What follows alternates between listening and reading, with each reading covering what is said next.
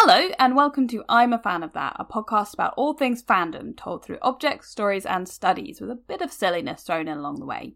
Your hosts on this journey are Dr. Vivian Asimos, public anthropologist and pop culture academic, and me, pop culture writer and journalist, all round enthusiast, Holly Swinyard. Join us as we deep dive into the wonderful and wacky world of fan culture, its history, the people who make it up, and the way we look at this ever growing part of our society. Fair warning, we may well talk about some adult themes, use some adult language, and possibly get a bit nerdy about the whole thing. You have been warned.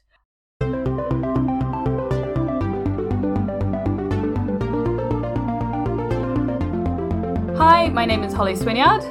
And I'm Vivian Asimos. And welcome to I'm a Fan of That, where we talk about the wonderfully complicated worlds of fandom through the objects that we love. Vivian, I brought something fun today. Can you hear it? Vaguely, yes. Yeah. I have I have quite a loud Yeah. that I won't subject people to. um, because I think today's object is uh, a D20 or my entire bag of D and D dice. I was trying to balance mine on my nose before, but it it's hard. Yeah. Uh, I am that person who, during any ga- game of D and D, will stack them all up into a little tower, like oh, balance them. How many high can I get? Uh, considering I have more than one set, obviously. I'm assuming you've played D and D before. You must have done, or tabletop role playing games. Will I I have very briefly. Um I don't have very many friends who play, although I do now that I've been hanging out with much much more nerds. But um you mean cool people? but I had always really wanted to, and so during extreme lockdown, I convinced my partner to give it a try, and we did a two-person one that I DM'd, Oh, and it was a little sad, but I think it was fun still. It is fun. I, I actually have a lot of friends who play as a couple, where one or other of them will DM and the other one will kind of play, and it's sort of like communal storytelling that you get to be in the story, which is great. I really like that. Um, Yeah, it was fun. I took way too long to plan it out for as simple as it was. I mean, if it makes you feel any better, uh, anecdote time. My friend Andy is a musician, and he wrote entire musical scores for the one he was playing with my friend, my other friend, his wife. Um, and they're amazing, and they're they're just for him. He just got bored and made them. And one of them happens to be because they're doing the Labyrinth tabletop RPG in the style of David Bowie doing the Dance Magic Dance. And it's with all the voices, it's genuinely an incredible thing. And I'm like, this is just for you to play in your house. And he was like, yeah. I'm like, why? Okay, right, fair enough. The level to which people go to with this because they just want to have fun. It's great. Yeah. Well, Uh, that's what we're talking about. Exactly, that's the whole point. Uh, it's like a, a nice segue into what we're going to do. um, I think we'll use tabletop role playing games if we can because we want to be generic about it. And D and D is uh, is like Hoover, isn't it? You know, which one is or I don't know iPod. D and D's become Yeah. the the I've forgotten what the word is the, the the general term, but it's it's not. It's tabletop role playing games. Um, Yes, because there there are a lot of different types. In fact, I think I, I listened to an actual play podcast, which is a whole nother thing that we could probably talk about. But uh, these are podcasts where you listen to people playing a tabletop role playing game. Yeah. Um, and the one that I listen to uses a completely different system. That's uh, Galaxy, I think, which is Oh, cool. Star Wars Yeah. originally based. But they used the system and put it in a completely different world. And because you can use GURPS, you can use um like the Call of Cthulhu one, which is the most unnecessarily complex one, but makes sense if you're playing Call of Cthulhu, but nothing else. Um, because it makes sense if you're playing a game where you have to have a sanity meter, but if you're not doing any other system, why would you need it? Um, and yeah, there's so depending, and like you can have ones that are literally like a page long rules where you just have a table and dice and all that sort of stuff. So it, there's lots of different ones out there depending on your how involved you want to get with the rules and how much you want to just tell a story with your friends. So, but uh, yeah, D and D has become the one, I guess. Um, and at time of recording, they've just had a huge load of nonsense going on about that with the uh, original games license uh, or gaming license, I think it's called. Um, but we won't get into that yet. Well, let's yeah, let's talk about what makes like tabletop role playing games sort of fun and exciting. Yes. I think that one of the most important things that you hear from most players would be that kind of need for escapism and need for playing when you're an adult. Um, often we think of playing as something that kids do, Yeah. and that adults are very serious people who live their life Yeah. very seriously. Um, but that's not true. I mean, people play in all sorts of different ways. Um, and this is one of the ways in which people play. And as an adult, um, in many ways, still quite similar to the way that children play, but also in, in its own, its own way as well. Yeah. Um, I think tabletop role playing games are quite interesting and they're slightly, I don't know, they're kind of unique in it because they allow you this moment of working through emotions and stuff, which I think play is what it's meant to do, right? It's meant to help you understand the world and as a child like un- learn things and all that kind of stuff and playing sports and stuff and things like that can help you like can physically help you do that but i think there's this weird emotional thing with d&d where you're like oh we're going to actually talk about our feelings right now and then we're going to fight a dragon.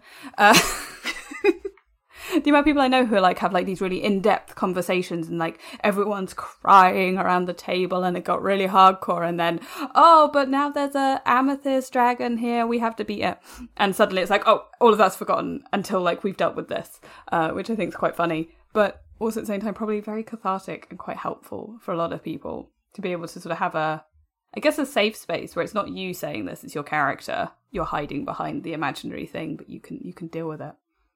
Yeah, and I think it, it allows people to kind of play with the different dynamics of of self in a way, and and their own attachment to group dynamics. I, I think there's a really interesting things in regards to belief that you know when you were talking about people crying all together. I'm sure some people who maybe haven't played in in this way might find that really strange. That if you're not this character and you're not going through I don't know, fighting a dragon, then maybe maybe why would you be crying? Um, but I, I think this is where the dynamics of, of play and particularly playing with, with levels of belief is really fascinating. I mean, yeah, because you you are kind of starting to it's that same attachment I think that people get when they they get really into a movie or a video game or something that you you become so part of the world and part of the story and everything that of course you're connected to them in some way and particularly when you've spent two years playing a long form game with your friends, uh, it's going to become quite intense. So yeah, but there. So there's um uh, Richard Schechner is a, a scholar in the study of performance, and he has this distinction between uh, make believe with a V and yeah. make belief with an F. Okay. Um, I know, and they sound very similar, so I'm going to try really hard to stress it because yeah. I'm talking. Um, but we'll just do like with, a little sound effect. Be like this one, this one. yeah. Uh, Make believe with a V uh, talks about how in that dynamic of play with belief, it protects the boundaries between the world of the the that you're creating and playing within and the bit outside of it. Okay but make belief with an F intentionally blurs that boundary. Uh, okay, so that's a bit like um I mean we've talked both of us outside of this podcast have talked a lot about cosplay and things like that because actually that kind of place of are you the you know when you put on a costume like a drag queen or whatever there are two personas but are they the same person is it sort of similar to that kind of performance level like when people go on stage yeah. and things so I, I think that um, Schechner would kind of see when you you were talking about when you go to see a movie or something that might be a little bit more similar to the believe with a V where you go yeah. into a space I'm watching a movie I'm in it in that moment and then I leave and I'm back into yeah. my my normal space um, but I think make belief is a lot more like that cosplay thing or I would argue also like tabletop role playing games yeah. where, you know, people move in and out of character very smoothly and easily because it's not this when I am sat here with the dice out, I am this character yeah. and I shall not be changed. You you then kind of shift in and out and you suddenly talk about how you're allergic to mushrooms or something, yeah. but in your actual world and not in your character world. And then you suddenly jump back to fighting a dragon and you are able to move within those spaces. And the way that you were saying about how you start talking about things and it's kind of you, but also kind of your character and people know that, but are kind of playing into that as well. I think that idea of intentionally saying, you know, we're not going to specifically set these clear boundaries. And in fact, we're going to kind of purposefully mess them yeah. up. the amount it's that thing where you're like you're sat there and you're doing the very important okay i've got to make sure that i, I play my thing right. We're having we're getting all the exposition all this sort of stuff. But oh chocolate biscuits are coming in and now i'm excited about the chocolate biscuits Yeah. in the same breath as this. Because you always order pizza. exactly. Uh, uh, you say that. My d&d group didn't. We we used to cook for each other. Like Oh, uh, wow, you are- it would be someone's job and then it would be somebody else's job to bring snacks um which was always it was always really nice. It was very communal which i was, that's what i liked about d&d was actually that it became almost like a a sort of a very communal like you ate together you you played together everything was you know you were all in the moment in that space. And it was very blurred. It was like am i being my character's called chester. He's a half orc artificer and i love him deeply.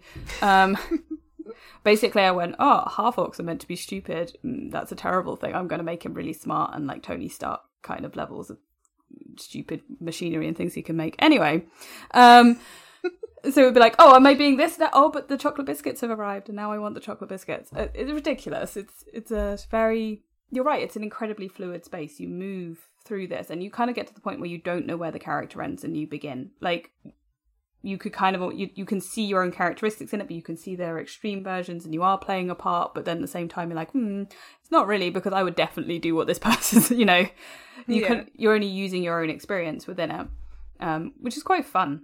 I enjoy that. It's quite funny to play a character who's nothing like you. That's always an interesting thing to see when you see someone playing someone who is so the antithesis of them and how they manage it because you can't not put yourself into it because you're sat there physically with other people. Yeah, this has always been my problem, right? So I was supposed to be playing somebody at one point who was like really intelligent and clever and could like solve things, and I'm like, but I'm not clever. So You what am I supposed to do? Because I still have to act as the clever person, but if I'm not clever, then what am I supposed to Vivian, do? one of us has a PhD and it's not me. That's a very different type. But no, it is interesting. Like I've definitely had characters where I've had to play like where I've purposefully created somebody who is like very stoic and very kind of like, oh no, don't look at me. I'm going to be the anime guy with the, who stands in the corner, you know, kind of thing. Um, and then eventually, within maybe two sessions, it's like, no, they're not like that anymore because I can't do that. Like I can't maintain that for this long, which is very interesting. That it it does blur so quickly to be like, oh, I don't I don't act like that, and so my character can't necessarily act like that. They're gonna have to they're gonna have to have a bit of me in there. Yeah. I think, you know, one of the things that I've always found really fascinating about tabletop role playing games from like a, a scholarly perspective is that it's one of the um, most interesting ways of telling stories where you are both, you as a player, I should say, you as Yeah. a player are both the audience and the storyer. Sto- the Storyteller, yeah. See, I told you, not clever. Um, but yeah, so you're both the storyteller and the audience at the same time, and that doesn't often happen. No. And it's one of the things that I really like. So um, at the moment, I'm looking really into role playing games purely as the idea of like whether they blur the boundaries. And I put boundaries in inverted commas. You can't see that they're here. Yeah, air quotes. Uh, the boundaries between sort of the transformative and the affirmative when it comes to fan culture, because you can play D and D or or whatever your tabletop role playing game of choice specifically strictly to the rules and not change anything. Or you can completely change everything and do it whatever you want and become like you can transform it or you can both things at the same time depending on how you play it. And also you were talking about live play games people become fans of live play games and make characters based on them that aren't actually d&d characters they're ocs It- it's like you get this level of like fandom culture like building up on top of each other that it's like this no longer makes sense if you're trying to be like purely like nothing fits into two categories ever as far as I'm Yes. concerned. But like if you're trying to look at it like that, you're like, this one doesn't work. It breaks the system. It's not working.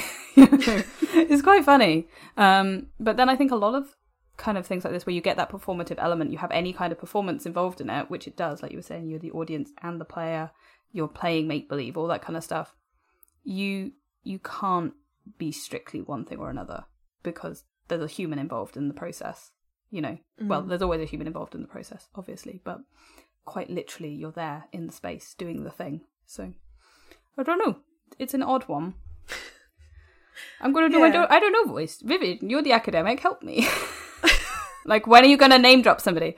You know, I think the way that people engage with the storytelling is is fascinating, both from an active perspective as well as a creationary. Mm-hmm. Um, so there's to name drop again. Um, one of my favorite anthropologists of mythology is Lévi-Strauss, and um, he has this idea of the myth maker as the bricoleur, is how because he's French.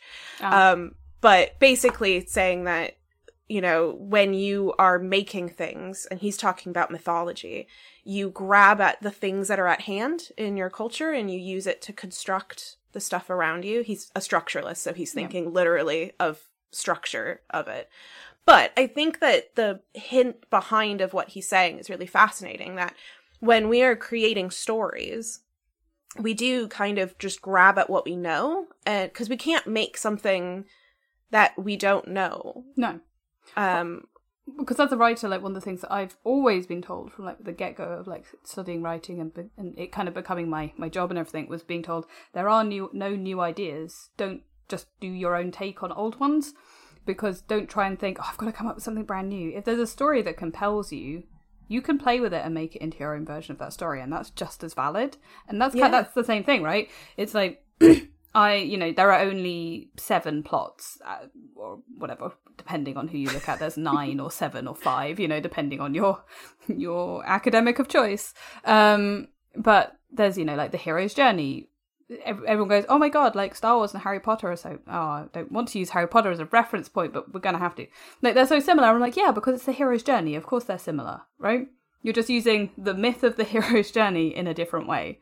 Um, yeah. And I think that's kind of the same thing that you you know you do poach from other writers. You can't help it, right? There's stories you like. There's things that inform you as a person, and you're going to be like, oh, I'm going to take that thing.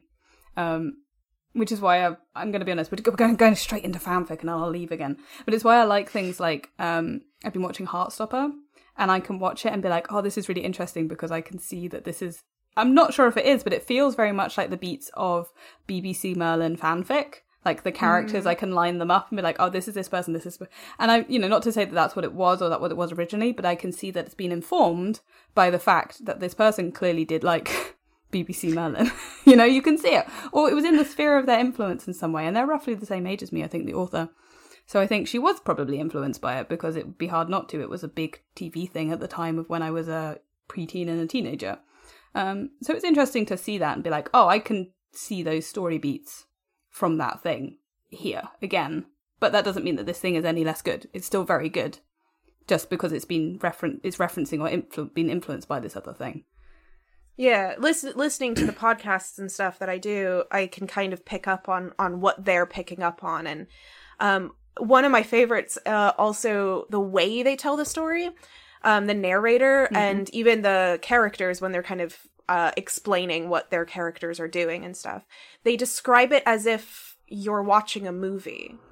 So like they talk that, about yeah. like cut to this thing and you know it fades to black and then we come back to this scene and it's like that's not how you would say read um yeah. in necessarily the same way but they're clearly used to exploring narratives through a visual medium. And so therefore when they're telling a story they're doing it as yeah. if it's a visual medium which is really fascinating when it's not a visual medium i'm listening to them. Yeah they're using the, literally using the cues right?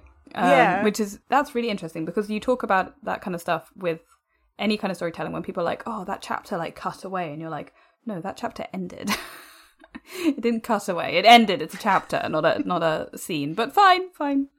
I won't be pedantic about it. It's okay. But yeah, there's there's different. We talked a little bit about how there's different um, game types and stuff, but there's yeah. different styles of play that people can kind of pick mm-hmm. up and and choose, and sometimes they're all meshed in in one game as well, which is Oh, always really fascinating. Yeah, I think it's interesting when, particularly because again, that's either dictated, that can be dictated by the game itself, but it's dictated by the players because players have different play styles. You know, you'll be able to see within a group whether you're going to mesh together if your version of playing D and D doesn't work with somebody else's. Like I have in my early days of playing D and D when I was at uni, there were just groups I was like, this isn't going to happen. This isn't going to work because that person and my like and my play style, we just don't they clash, you know? Like I had people who told me not to meta game in inverted commas because I wanted to look at the map that had been put on the table And they're like, oh, but our characters wouldn't know that. I'm like, yeah, but the map's in front of us. So if the if we're not meant to know, the map should be covered. If the map's there, it's available to us as people, right?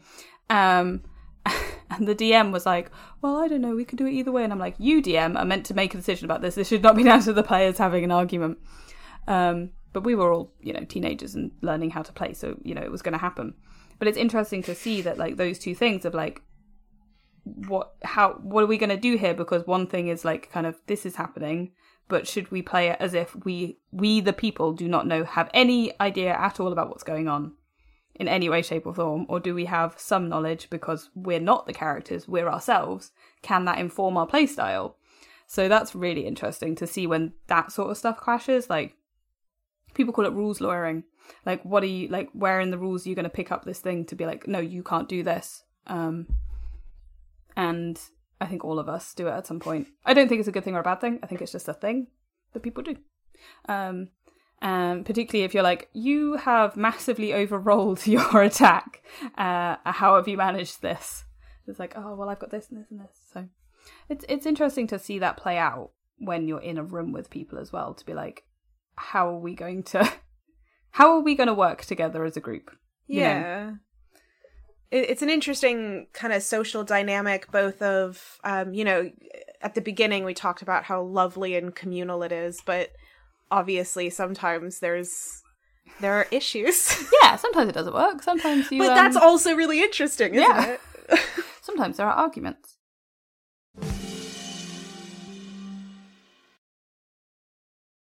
at the beginning we kind of alluded to the fact that there is something that has recently happened yes. with Dungeons and Dragons as an institution. Yeah. You, so... for people who are not as in the know of D and D news, would you okay. like to explain? It's really interesting, and I think actually it has a big effect on everything we've been talking about as well. So mm-hmm. it's cool. So basically, Wizards of the Coast, who own, who are the com- parent company of Dungeons and Dragons, they also have um, uh, Magic Gathering, and they're all owned by Hasbro. So that gives you kind of a bit of information about the background of this thing.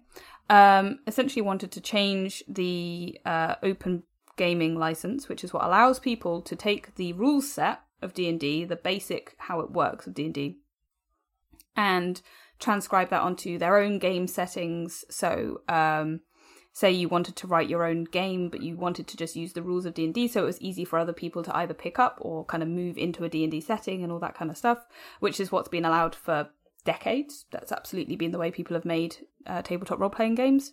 Uh, that was suddenly going to be that you were going to have to pay massive royalties to Wizards of the Coast um, just for doing that and that was going to go and that was going to be backdated as well uh, as far as the original leaked document seemed to say like it wasn't completely clear but that seemed to be what it was saying uh, it would also say that like anything you wanted to do like that, whether you were doing open uh, live play games that were using D and D, that would include be included in this.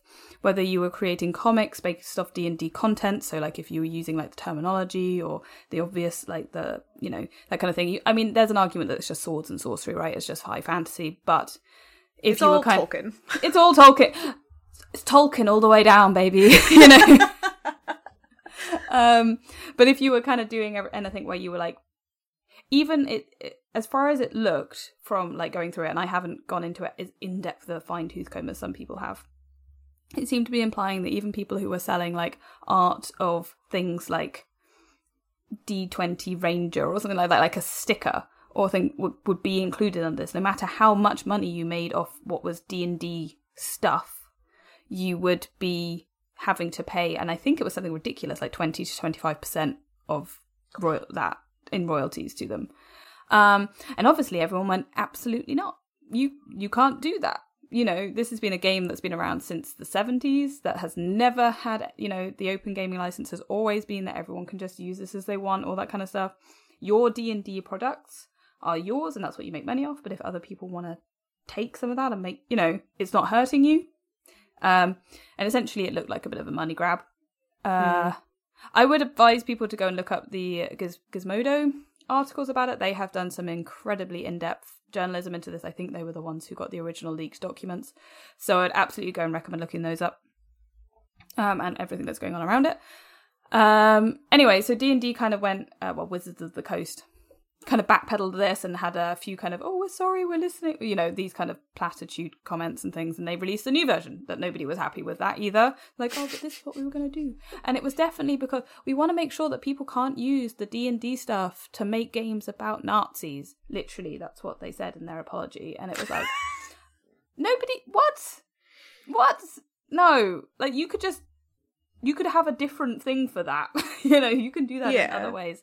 So it felt very um It sounds like you just want to make money off of the game. yeah exactly about Nazis. Yeah, exactly so yeah it kind of felt very disingenuous and uh, as of today they have backpedaled on all of this and left it as it is um with then a new version which is the 5.1 i think it's called which is like you could which they literally said this is still available and this new version's available you can choose which one you do use and it was like oh that feels very passive aggressive but fine.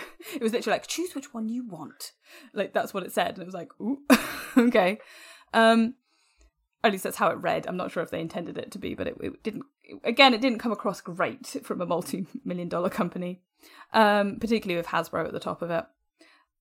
As far as like people have done some digging and like stuff like that it, what it seems to be is that the current and i'm going to get this wrong around was it the ceo or the coo anyway the people at the top of the pile for wizards of the coast are people who've come across from some from microsoft i think uh, and were instrumental in things like creating the subscription services for microsoft and PlayStation, uh, not Play, Xbox, obviously, and things like that. So they were the they were very pushy on like people doing uh, in-game uh, things for Xbox games and like uh, the Microsoft Windows thing where you now have a subscription service and stuff like that.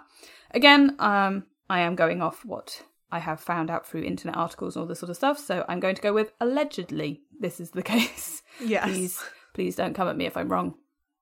Um, this is just from my own digging that I've been doing. And it just kind of seems to be that they were trying to put that similar sort of model onto D&D to kind of continue to make money out of it after people have sort of done the initial purchase. Um, because they wanted to have a subscription service on what's called D&D Beyond as well, which is what user uh, players tend to use as their way of getting all the manuals and making, you know, it's the online sort of archive of everything. Um, where up until now you've sort of had a you can just buy a digital copy of the books and things. Uh, whereas like this new way of doing things and i'm not sure whether this has been backtracked on or not would be that you would have to be paying $30 a month and you'd get everything but you'd have to continuously pay your $30 a month or you'd have access to nothing so you couldn't keep what you you'd bought essentially uh, which again is problematic and not the way to play you know lots of people don't want to do that they'll just switch to other things. And what I was saying at the beginning, the biggest issue is that because D and D has become the catch-all term for all of this stuff, that when people see a live play game switching from D and D to another uh, play system, an indie play system, or something that's maybe not so well known, it loses. Like they've done number tests on it on live play games when they switched across to something else for like a few episodes or a, a, different type of game or something. That actually it loses viewership because people who don't necessarily know that much about tabletop gaming uh, are like, oh, well, it's not D and D, so I don't care because they know that one, but they don't know any of the others. And so it's not as easy as just being like, okay, we'll go and play another game because having that D and D tag, having that attached to it, in the same way that like, you know, you other who like other vacuum cleaners are, cleaners are available, but I want a Hoover, I want a Dyson, you know that kind of thing. They kind of have the name brand recognition, you know, the same as an iPod. Oh, I've got a different MP3 player, but I've you know everyone says iPod. Yeah. And so it, that's the thing I think that people that there's a slight issue with is purely just on that that brand recognition. But I think the likelihood is because now they've backpedaled on this thing, which is in part, I would say, due to a the fan base being rules lawyers. Because what did you think was going to happen with people who've gone through every inch of manuals to know exactly how to do everything within it? What? What? like your whole fan base is made up of people who spend hours trawling through very complicated rules trying to learn how they work. that you would that was never going to go any other way, was it?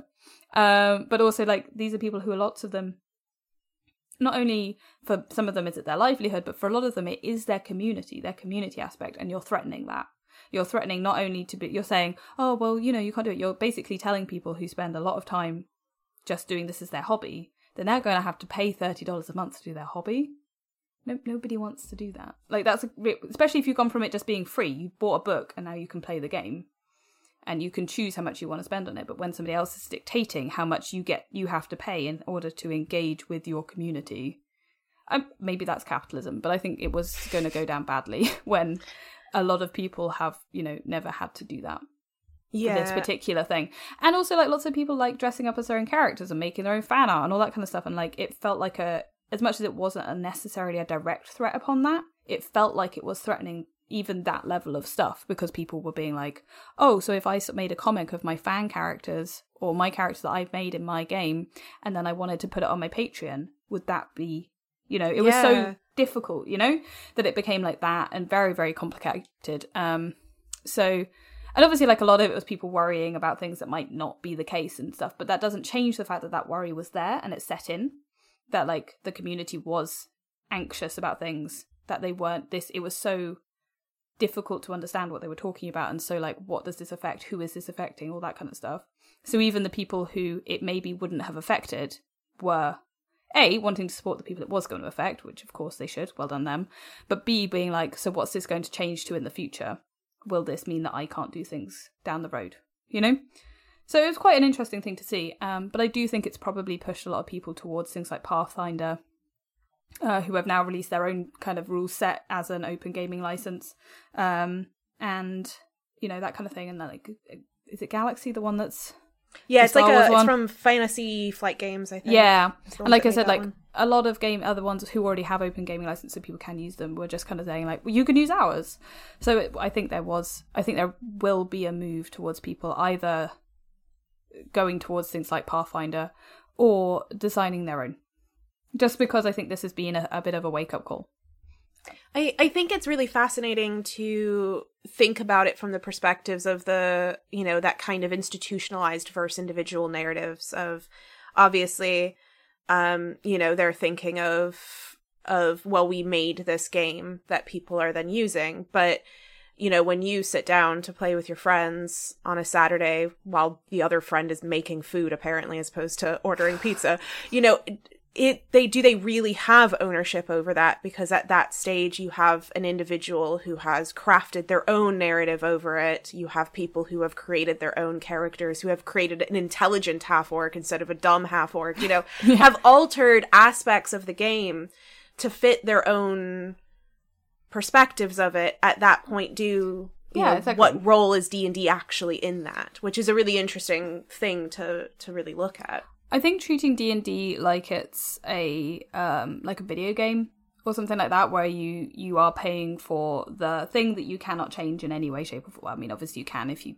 you mod or hack the games or whatever. Like, but most people when they buy a video game, they're playing the game, right? And so if you go, oh, we've got a DLC that you can buy, or we've got this pack that you can buy that go on top of it, people will you know buy that because they want more of the content but with d&d you just have to get a book and then you've got the book and then you can do what you want. Like that you Yeah. don't need so i think trying to treat something that behaves like you said in a way that the user interface the people who are playing it have so much more control over it to the point that they can change it almost completely from what it was originally. And rule of cool the whole thing that was cool right? If the D- they're like oh is that a cool thing? Yeah i'll let you do that. That's the thing dms do like uh, it doesn't quite make sense but you know what? It was really cool. So yeah, Yeah. that's fine. You know that's so ingrained in part of the culture and the community of d&d that you can't be like okay cool now you have to have a subscription service. If i find it really interesting that they decided to try and do this and it yeah it just feels like it was they didn't know their audience you know they didn't know their fan base. It, it feels like the top people at the top these people who are were from microsoft or whatever were just going to be like oh yeah of course we can do that without thinking no you came to the wrong party literally uh, these people have swords Yeah, because you know, obviously, like people like myself who maybe don't get to play as often or um uh are unable to or uninterested in it, but also partake in it in other ways, particularly of you know listening. Hmm. Um, those actual play podcasts are obviously highly at risk, as well as uh, many other things as well, which I, I think is really fascinating. Yeah, like I was what, trying to work out, and it was just part of the thing I was thinking about was like, how does the Critical Role Amazon Prime show fit into this? Yeah, Like, I mean, I wonder if that's what they were particularly suddenly going, oh crap, we could have been making money off of that, and not thinking about the fact that that's impacting, you know, the yeah, I- individual person who just wants to cosplay as their OC. I think that's exactly what they were thinking, and I think they were also thinking, oh, subscription services work in a vertical because they don't. People Yes. get cross with them, but um, we can do that. We can kind of we can kind of force it in a subscription service into this so that that get, brings us in money from the everyday player, and then actually what we want is royalties off these guys, uh, or more royalties than we're currently getting off these guys. Um, it was very much a money grab as far as everybody is concerned, um, allegedly. Uh, Allegedly. allegedly, and um, it, it, yeah, it didn't work. And I think they're they're going to have to on an individual. I think actually the only way it will work is if they on an individual basis negotiate with people who maybe like Critical Role or whatever. Who is oh, Critical Role is obviously the biggest one, right? Like for people who don't know what Critical Role is, it's an act, it's a live play game that started on Twitch, became incredibly popular uh, around the second. Like it got very popular towards the end of the first game, and then like into the second game, it just skyrocketed. Um, and then since then, it's sort of become its own company, and they make their own rule books and, and everything. But they also have an animated show based on the stories from the first live play game they did, which is now on Amazon Prime called The Adventures of Vox Machina. And yes, Vox Machina is that the first slot? I don't know. I don't know. Uh, I'm not a critical role person, um, and uh, it's done very very well. They they kickstarted that project themselves and all this kind of thing as well. So it was um, it, it hasn't seemed to have been particularly to do with Wizards of Wizards of the Coast. So they do have links in now and, and collaborations and things like that. So I think that's it. Is actually something like that, which is now a, a multi. I don't know if it's a million dollar company or whatever, which is entirely based on D and D and has moved beyond kind of being D and D. Uh, whether that was the trigger point for it, it may well have been. I wouldn't be surprised. Um, yeah, neither we can speculate wildly, but um, allegedly. allegedly, yeah. um, what's interesting though is like the guys from critical, the, the folks from Critical Role, and even um, were very they they very much came up and went, yeah, no, we're not. That's not happening. So it was good to see that like even the big names in the community weren't like it wasn't just like a you know a storm in a teacup. Everybody everybody was upset by this. Everybody was like, what are you doing?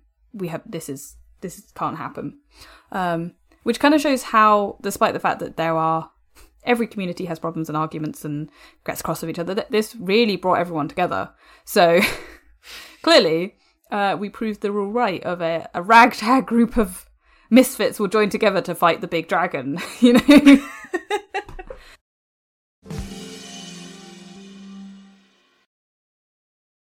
because Um, I was just thinking about like what you were saying about the thing of how important is the the players, the the dungeon dungeon master. That sounds so. I don't like that term. We're going to use game master. uh, the game master, the players, um, all of that kind of stuff.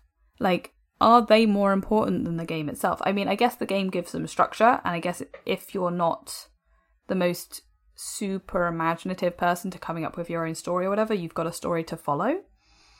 Um, but you're right. I think once you kind of once you have the rule book, once you kind of know what you're doing, once you've got your dice, the the other stuff becomes less important. That the game will play you you playing the game and and you'll change it as much as you want or how you know how much or how little. And actually, how important is being able to get another rule book? How important is being able to uh, make exactly the right character sheet? All that kind of stuff. I don't I don't know. It's, it's interesting. How how important are the rules once you're telling a story? Yeah, because especially you know, obviously people have flexibility to it, and um, you know, the one that I listen to that isn't D and D, but it's um, Galaxy. They have added their own system that's kind of like a tarot card. They've that's cool. added into it where you can um they all have their own meanings to it's not actually tarot cards it's based off of some other board game so they've actually combined a tabletop role-playing game with an actual board game um, to then make their own tabletop role playing game, which is absolutely fascinating. And it's not uncommon either. Like lots of people will do Yeah. that. They'll take a, they'll take um, one system they like and find a system like you said from it could be from a board game, it could be from another D and D game, uh, not D and D, another tabletop role playing game. It could be from a video game. Even like people take, it could even be like a legitimate like thing like car like Snap or something like that. Yeah. It could be oh we're going to induce a, a mahjong element to this. You know. People do that, and it's really cool. I, I really like that people do that. yeah yeah. So it's been it's really fascinating whenever they they kind of have they flip the oracle card to figure out what happens whenever someone rolls even. So nothing like there's no successes or failures. They'll flip an oracle card to figure out what happens. Um, and then in other systems, they also flip the oracle card. So that's a whole system that they've kind of made up their own rule to and has made their own game out of it in a way that I think is really fascinating. So yeah, it kind of goes into this idea of again, people taking the stuff that is nearest to them to create their own narrative and and construct it the way that they want and it'll be interesting to see if if Wizards of the Coast do stick to their guns on this. How much we'll see a hell of a lot more of that kind of stuff happening. Yeah, exactly. Or if they try and bring in a, I would not be surprised that right now they're clearly they're backing off, but I would not be surprised if we didn't see another attempt to do something like this in a slightly less obvious way, or like it's done subtly in dribs and drabs coming forward, which I think is the thing that means that people already are looking for other play systems. They're already looking for people who are not going to, so they don't have to be worried about it essentially. Um, and I yeah, I, I think it's really interesting when people have house rules for their games. Like when you're playing board games and stuff, people will always have house rules that are specific to how they've always played it because it means that they've made either their lives easier or they've made a way of playing the game more interesting to them. Like you go to any kind of I, was literally at my friend's house the other night playing board games and we were just like, we don't really understand how this rule works, but we're going to make it work like this because actually that informs our play of the game into a more fun capacity. Like if we do this thing, will that mean that actually we get more enjoyment out of the game? Yes. Okay, cool. So we're ignoring that rule entirely because it's dumb and we don't like it, you know? But other people might be like, oh, that rule's great. I really love how that works in the game. Um, so that's kind of fascinating, I think, to see house rules particularly and how people are using that to inform their own their own version of it. Um, also, the ones where it's like a literal house rule that came out of being in a specific environment, where it's like we need to have something to do the, and you end up with like the talking lemon or something like that, you know. and it's like, oh, just use that, that'll do. And it's like it becomes something super informed of the party, but it literally came because you didn't have anything else to use. I, I think that's funny. Um, a, a very old game I was playing, I think it was pre-lockdown. We had a magic spoon, uh, and it was purely just because we needed something to stop each other talking over each other. So one of the characters in like I found we had a spoon we were using, and then one of the characters in game had was given the item of the magic spoon, uh, and it could physically stop people. You gave it to somebody, and they would be the only person who could like they had it within the sphere of magic, so they could talk. And I liked that because it was like we made a rule that worked for the game that also made sense outside the game. Uh, so you were both player and character at the same time. Yeah. Blurring the boundaries. Yeah, exactly. That's what the whole thing is, right? Maybe that's what we should have called this episode. You still can. we can, yeah. That's the name now. D and D, but oh, tabletop role playing games, blurring the boundaries.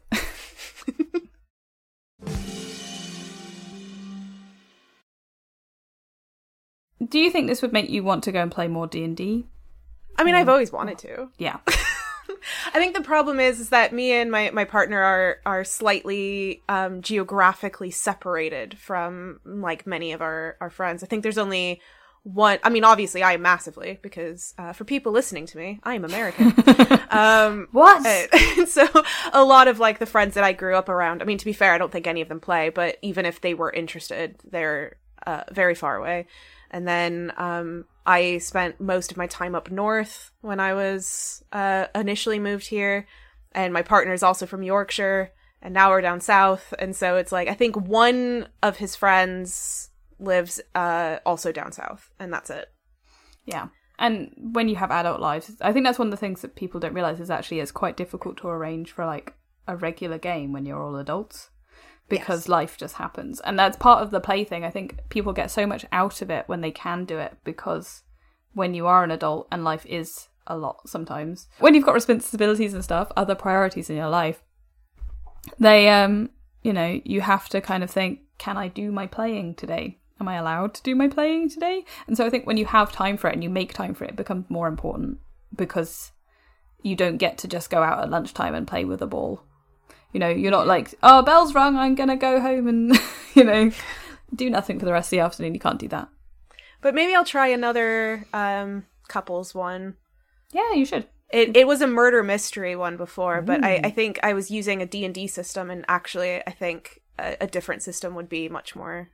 See, I think for a murder mystery one, as much as Call of Cthulhu is very complicated. If you looked for, there's a cut down version of Call of Cthulhu that you could use. That might be fun because it's work. all sort of, you know, you're solving a mystery, right? You're looking for the the eldritch horrors, so it might not be a bad one to try.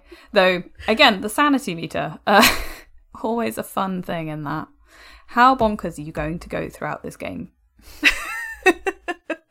Maybe I'll just throw that in. I'll, I'll show him that there's a sanity meter and won't tell him Well, why. dead and he'll body, right? You know, the whole um, time he's like, "What's gonna make my sanity go down?" See, I think it's quite funny. I have like when I've played Call of Cthulhu with friends, we have like a veto card. We have like an actual card that's like an X. That's like this is now too much for me as a person, not me- not my character, but like me now, right now. We have to take a breath because it's got too scary. I'm gonna go do some. Like I just need to take a moment away from the table. We've only had one time where it was so bad that we had to stop the game. Um, we were playing in a cafe and it just was like, yeah, this is too much now. I need to I need to go home and think about about what we just did. you know? to Like- go home and hug someone. yeah, exactly. I was just sat there like, oh no, I don't like it anymore. Uh, and we had to restart like another day. It was it was quite entertaining. There'd it'd been quite a lot quite quickly because we were like we were playing in a board game cafe, so it was like a very intense game. Um, and when you've got it, that you're like with a magnifying glass and like some photographs, and they're getting closer and closer to a horrific face after you've just seen like rotting dead bodies, and then like somebody's been following you, and all this like you've just built up all these layers of things, and then suddenly you're like, you know what, this is the last straw today. This one, this particular thing where I've been given an actual thing and it's real in my hands. You're like, no, I can't cope with that. I love Call of Cthulhu. I'm saying, yeah, I really enjoy playing it because, again, it gives you like that's an actual visceral response to something that is in no way real, but it's so scary that you're like, okay, I just, I'm gonna have a cup of tea and then we can start again. you know, it's, it, it, it's very blurred. When you know, is it real? Is it not? Is it a play? Is it? Are you playing? Are you uh, experiencing it? Yeah, it's, it's interesting. Yeah. There's a um I mean this might be a little bit late to mention it, but there's a type of um uh theatrical play idea by Stanislavski who's like a acting guy. But uh Is that what he sorry. is? this is this is the extensive knowledge I have. Acting guy. Acting guy. Um, no, but he had this idea of encouraging uh, his actors and stuff to uh, engage as if real. But he called it the magic if. Yeah, the magic if. Um, so you're playing at, as if real, and it's a type of theatrical play with belief. And I, I think that there might be something kind of similar to that, I- like a mix between that and the kind of blurry boundaries of Schechner. I think is a there is absolutely some horror novel, film, whatever that uses that premise. Absolutely, there is. I can guarantee you that Oh, definitely. that's terrifying, and used it. Like, oh, but I yeah, I think it's you're right. It is that thing of like, what if this is real? What if you're playing it? You know, what if you turned around? Um, there's actually a version of uh, okay, just just for the listeners to know, at some point in every episode, I will try and talk about Lovecraftian Eldritch horror because I'm obsessed with it. and I'm just allowed to in this episode because we're talking about tabletop role playing games, and of Cthulhu is one of the the bigger ones. Um, but a friend of mine for a while, and actually I didn't play in this game, but they were doing it where they were all separate and they were sending letters to each other. And so it became really blurred that like each character would be like the the game master would give them a piece of information or they'd have to be like looking basically they were doing things like looking for things that looked vaguely weird in the real world in which to incorporate into their next letter to the next player. And it was, apparently was very intense like very very intense and not necessarily for people who might not be of sound mind. Uh, because you're like where is the where's the reality here? Um, but also at the same time like that sounds like a cool escape room. Like if you could Yeah. do like a really immersive theater experience for like a day that was like that that would be amazing. And then just like okay cool we need to we need to go back to the real world now. There, there was somebody who did um, research on ARGs um, who was talking about how uh, people were engaging with, you know, how they have like those things of you call this number and then you get this information and then you go to that, you know, longitude, Yeah. long, you know, all that kind of crap. Um, but they were doing that, and apparently they, the way that they had constructed it was, um, there was a phone number that you called. I think it was a phone number that you called, um, but the person who was playing the other side was pretending as if it was like they didn't know what was happening. And that was part of the clue. Yeah. But people were so like the few people who had reached out thought that they were breaking something. And so then they had like patched that up. And then they never talked about that clue. And the game the people making the game had to like try to figure out what went wrong. And what it was was that people were happy to break the boundaries until they thought they had actually broken it. Yeah that's and then really went oh crap and went Yeah. backwards. Yeah that's so interesting i think people yeah people with games you you hit a wall right the Hmm. wall of reality where is it that we're breaking this where is it that it's going too far um and obviously for some people that wall is in different places well Yeah. for everybody that wall's in different where it places yeah it's like you you have fun with that blurred boundary until Mm-hmm. you think that there is an issue and then you Yeah. suddenly go ooh like i don't actually want to upset anybody by calling a number that they don't know what's involved in this and that's Exactly. not fair to them so i'm not going to involve that when really Mm-hmm. it's an actor on the other side I feel like we're getting into LARP territory, which is quite Yes. interesting. Um, so we will stop before we talk about LARP because I think actually LARP itself is a really interesting topic that we kind of need to give time to. Because I think role playing games, we said this before we started recording, role playing games do verge on LARP. There is an element of live action role play to playing a tabletop role playing game, I would say, depending on how into it you get. But it's not the same as like a full on, full on immersive LARP. And yeah immersive. I would really like to talk about immersive theatre in regards to this as well because I think it's very interesting. I mean, when you when you talk about you know at the beginning we kind of talked about people and how people like to not fit into categories and and break things, and I, I think that particularly uh, nerd fandom like LARPing and and I'm saying nerd affectionately, um, Nerd of, like, brackets affectionate close brackets. Cosplay and uh, LARPing and tabletop role playing games and uh, drag. They're all there's so many similarities and relationships between them where Yeah. you can kind of maybe look at a group of people that are wearing normal clothes, sat around a table playing a game, and you can go, okay, that's that. But then what if they're dressed as their characters but sat around the table? Is that okay, well, I guess that might be more like this, and then what what, if they they're do- yeah. acting it out while Yeah, exactly. they're playing the game, and now now you're getting into these way more blurred of of boundaries that I think is really fascinating. Exactly. And I mean, because it's funny because I stud- I've done a lot of in depth studying and stuff around cosplay, as you well know. And the amount of people who will talk about cosplay is one thing and LARP is one thing and historical reenactment is one thing and then drag as one thing and then blah, blah, blah. blah. And you're like, these are all the same thing. I'm sorry. they're, they're separate. They're like little subsets of it, but they are kind of, when you get down to the nitty gritty of it, they're pretty much all the same thing in one capacity or another. You know, if you, it's just your your flavor of dressing up uh and i say this all very affectionately with a lot of respect for all of it um but i don't On necessarily a think the characterization the categorization is is necessary but On a different episode, I'll probably tell you about how I structured my interviews purposefully to make people start questioning themselves. and i'm very excited for that but i think before we talk about every other episode we're going to do yes. uh we should we should close this one off um this has been really interesting yeah, I think I had a really good time, and hopefully other people did too. Thank you for chatting with me about the D20 and allowing me to name drop academics and also talk about play and my attempts at a two player tabletop role playing game in the middle of a pandemic. Uh, thank you for teaching me about academics because I always find that interesting. It means I get to go and do some reading afterwards and then scratch my head like, why is academic language like this? Uh, I'll and also, send you some readings. Thanks. Uh, actually, we can have readings. We'll have the readings for people if they want to on the, uh, uh, and I will put the links to the uh, Gizmodo articles and the other articles about the uh, Wizards of the Coast uh, open gaming license for people who are interested in going down that rabbit hole, which is great. Uh, and I think we'll also, because we've talked about live play games, we'll we'll link to some live play games for people to to have Yeah. listen to as well because they're great fun if you've got four hours to spare to listen to one. Uh, clear your afternoon. Uh, but uh, so I've been Holly Swinyard, and I've been Vivian Asimos. and thank you for listening to uh, I'm a fan of that. Ba-doo, ba-doo, ba-doo,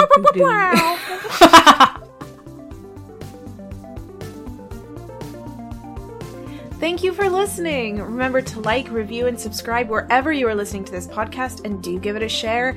Tell your friends, family, fellow fans. Get the word out however you feel like you can. You can follow us on social media. Links are in the show notes, as well as some links to further reading for anyone who might be interested. Music for this episode was Nowhere Land by Kevin MacLeod, licensed under Creative Commons by Attribution 3.0. This episode was produced by Vivian Asimos and Holly Swinyard.